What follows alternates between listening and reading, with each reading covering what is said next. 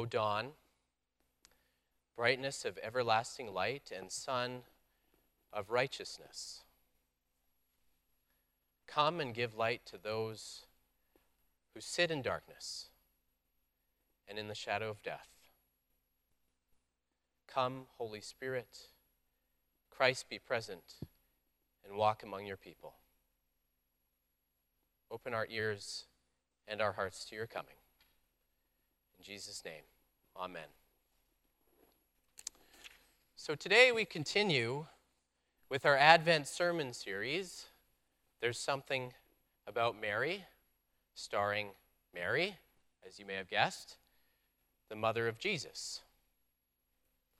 Last week we heard from the book of Revelation, chapter 12, about the woman of the apocalypse, clothed in the sun, standing on the moon, crown of stars on her head. She gives birth. A cosmic dragon tries to destroy it, but fails and is thrown down to earth, which is not something you see every day. But it's an image meant to convey the deeper cosmic struggle underneath the Christmas story. And this week we drop back down from that cosmic vision of Revelation. We come back down to earth where this drama actually plays out on the ground. And we come down to a little backwater town called Nazareth. You can't get any earthier than that. It's off the beaten path, it's away from the centers of power and prestige and money. It's far off in the boonies, as we like to say in rural Alberta growing up.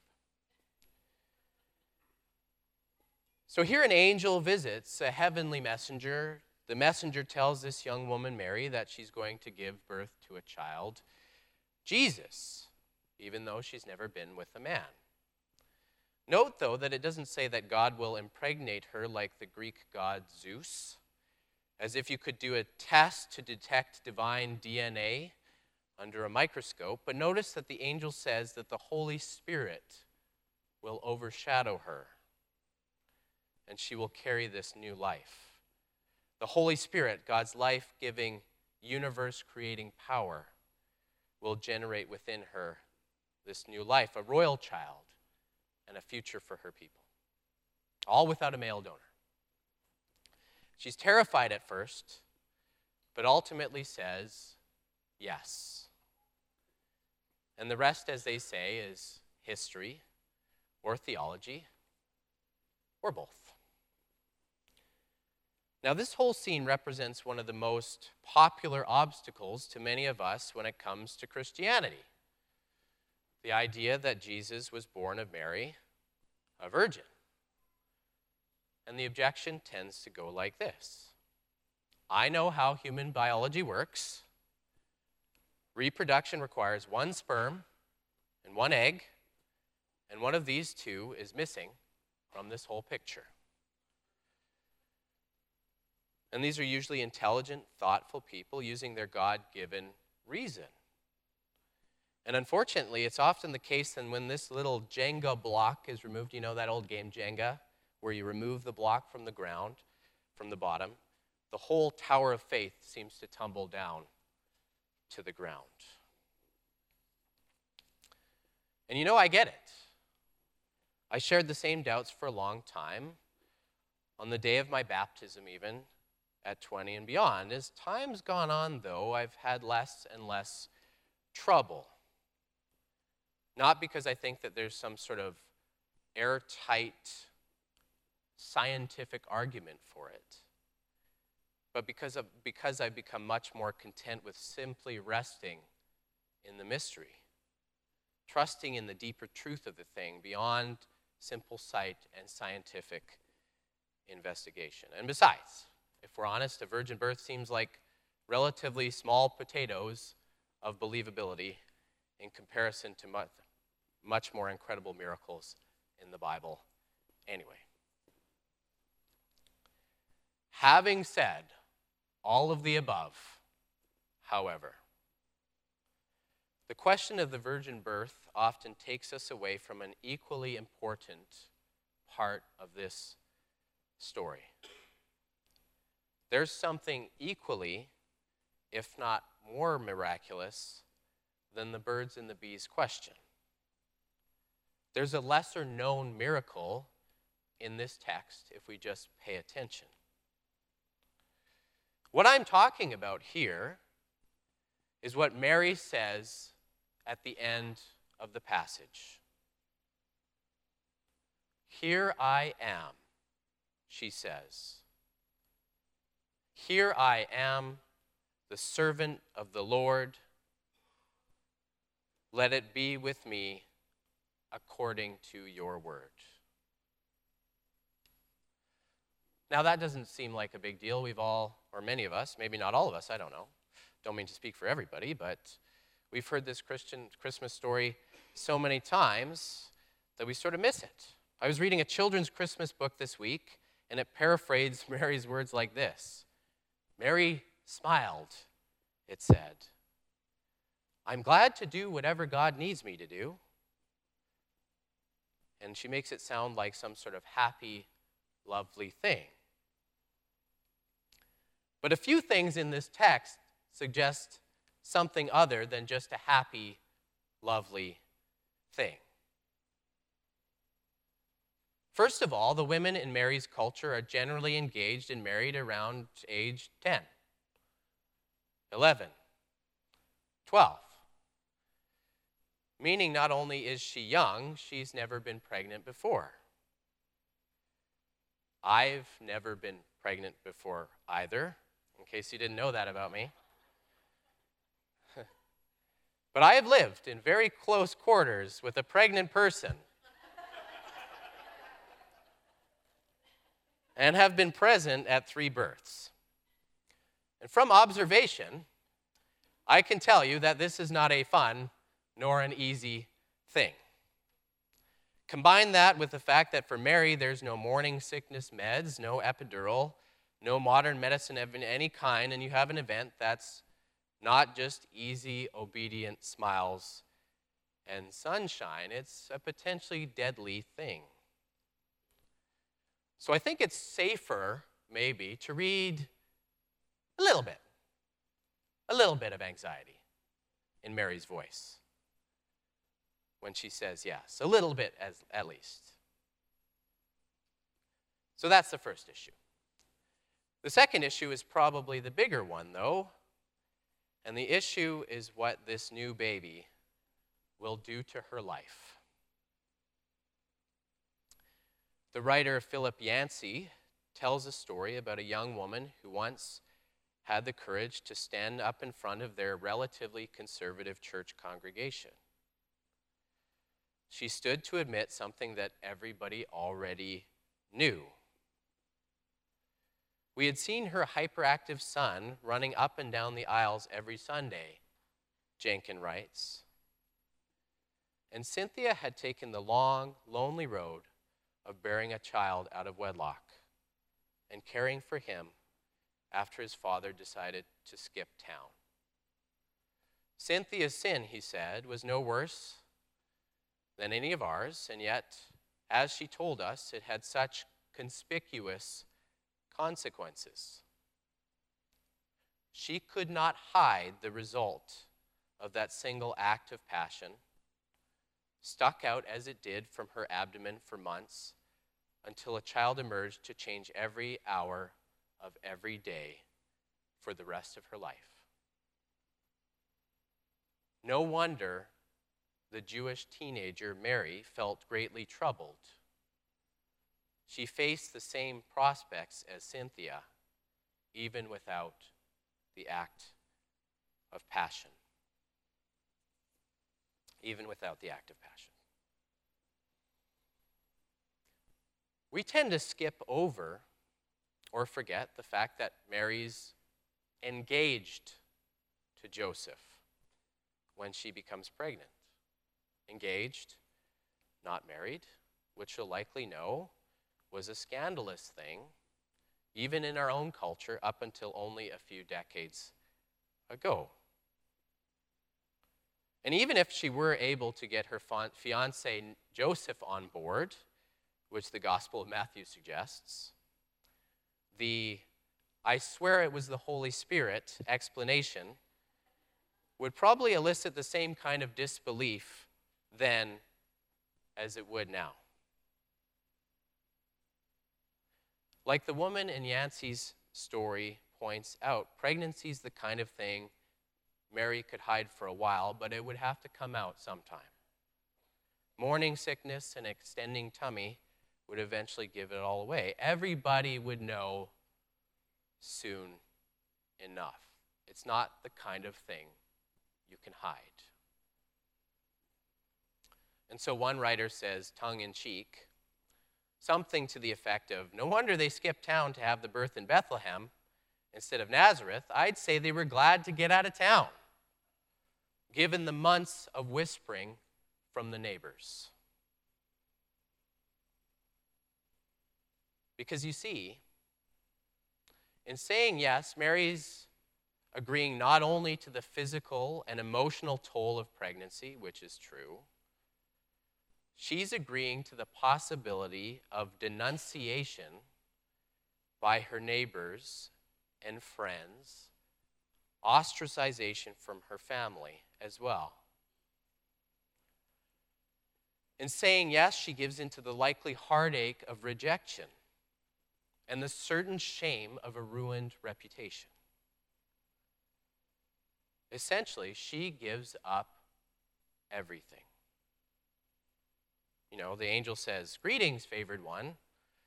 And it makes you wonder about God's enemies if this is what happens to God's favored ones, like Mary. So, the virgin birth may be a difficult thing to get our heads around, but perhaps there's an even more astounding miracle in this text.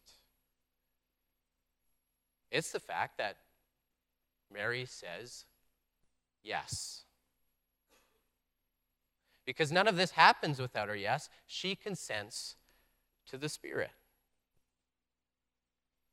It's remarkable not only because it would change her life for good which any child would and any child does. But most remarkably, that it would also cost her everything else.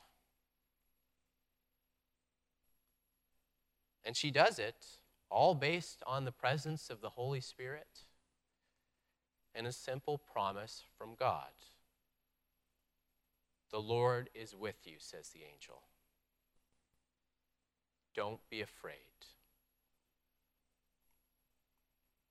It's that promise that everything she would be put through for this baby, all of it would be worth it in the end.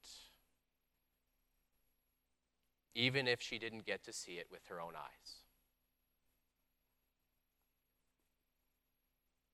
It's a lesser known one, I know, but it's a miracle nonetheless.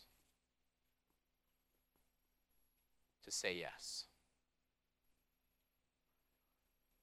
That's what we miss, I think, when we see biology as the only question in this passage. And this is the important thing that we miss, but we need to hear. We often see blessings in life in terms of good outcomes, prosperity, happiness, comfort, smooth sailings, soft beds, feet up, rum and eggnog every day.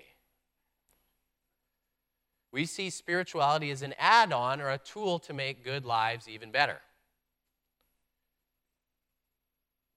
But this whole scene with Mary suggests otherwise. It suggests that God's blessings, God's work, and God's purpose in our lives is more like carrying and delivering a baby. The early church saw Mary not only as the mother of Jesus, but as the paradigm, the first example of what it means to follow Jesus. Her saying yes is shaped like the cross.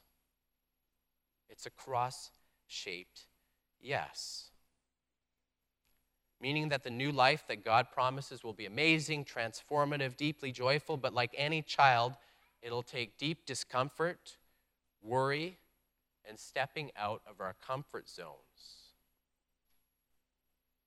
Her yes says it's going to cost us, it's going to change us like any baby does. Maybe that's why we focus on the conception part instead of the gestation part. Because that's the easy part to grapple with.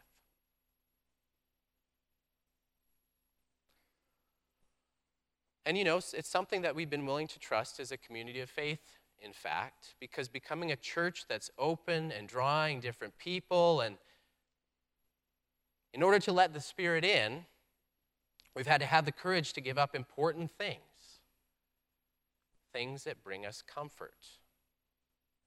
It's taken courage, it's taken faith, and it's even cost members, believe it or not. But these are contractions, these are birth pangs. But we've seen the new life with our own eyes, and of course, we've heard the racket of the Lord in the form of hyperactive children.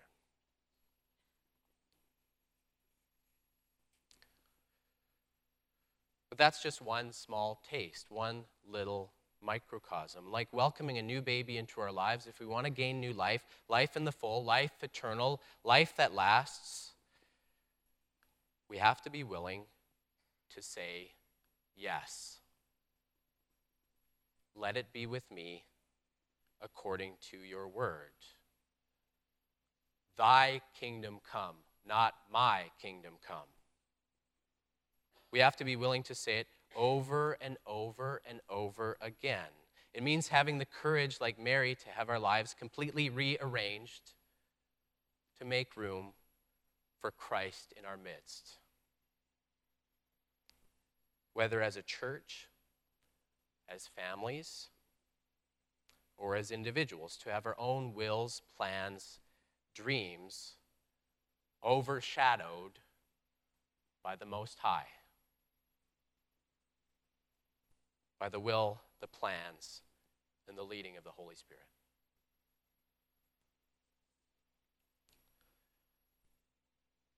So, this Advent season, you're invited to consider your own life.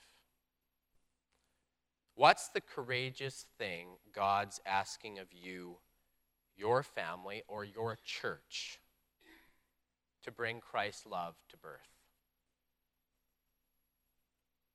What's your seemingly impossible yes?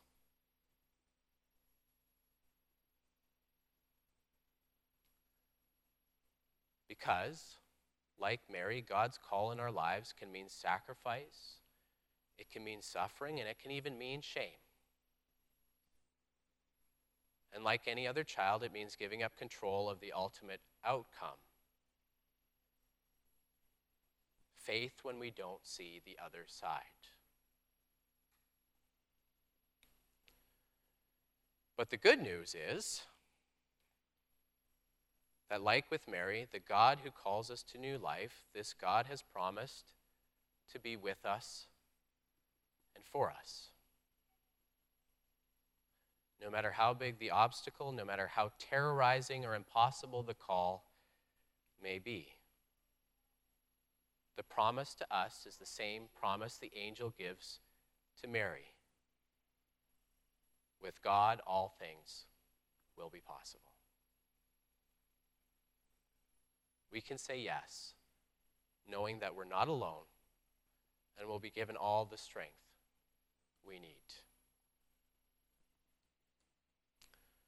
So, brothers and sisters, let's all look to Mary for courage in our own calls, no matter how big, no matter how small. And even more so, let's look further beyond her pregnancy to Christ, who not only calls, but gives us the strength to follow our calling, expecting, trusting in the lesser known miracle of the yes to the difficult call.